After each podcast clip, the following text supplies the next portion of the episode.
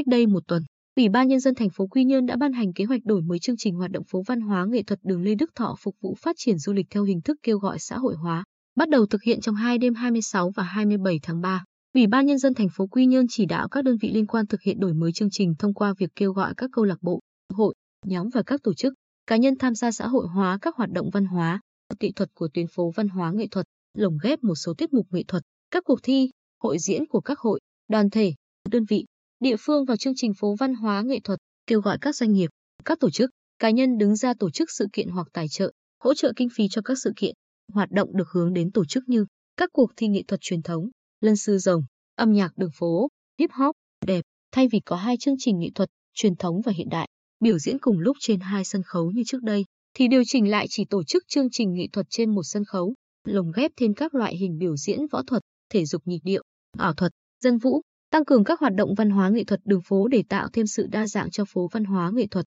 Phòng Văn hóa Thông tin thành phố Quy Nhơn là cơ quan thường trực của ban tổ chức phố văn hóa nghệ thuật, đầu mối tổng hợp tham mưu cho Ủy ban nhân dân thành phố chỉ đạo hoạt động chung của tuyến phố văn hóa nghệ thuật, chủ trì về nội dung chương trình hoạt động thường kỳ của phố văn hóa nghệ thuật. Trung tâm Văn hóa Thông tin và Thể thao thành phố Quy Nhơn chủ trì phối hợp với thành đoàn và các hội, đoàn thể liên quan tổ chức một số nội dung hoạt động phố văn hóa nghệ thuật. Ông Lê Hồng Sơn, Phó Giám đốc Trung tâm Văn hóa Thông tin và Thể thao thành phố Quy Nhơn, cho biết, thực hiện đổi mới, trung tâm không đảm nhận chính việc dàn dựng chương trình biểu diễn ở phố văn hóa nghệ thuật như trước đây, mà chỉ tham gia kêu gọi, đồng thời sơ đầu mối tổng hợp các chương trình, tiết mục đăng ký biểu diễn từ các đơn vị, tổ chức, cá nhân hưởng ứng xã hội hóa hoạt động văn hóa nghệ thuật, rồi gửi phòng văn hóa thông tin xem xét, báo cáo Ủy ban nhân dân thành phố kiểm duyệt trước khi tổ chức. Nếu các tiết mục đăng ký biểu diễn chưa đảm bảo chất lượng chương trình thì trung tâm sẽ bổ sung thêm tiết mục của cộng tác viên. Đồng thời trung tâm cũng đảm nhiệm về âm thanh, ánh sáng phục vụ biểu diễn. Thành đoàn không chỉ tiếp tục tổ chức các trò chơi dân gian như đã làm mà còn được giao phối hợp với đoàn trường Đại học Quy Nhơn,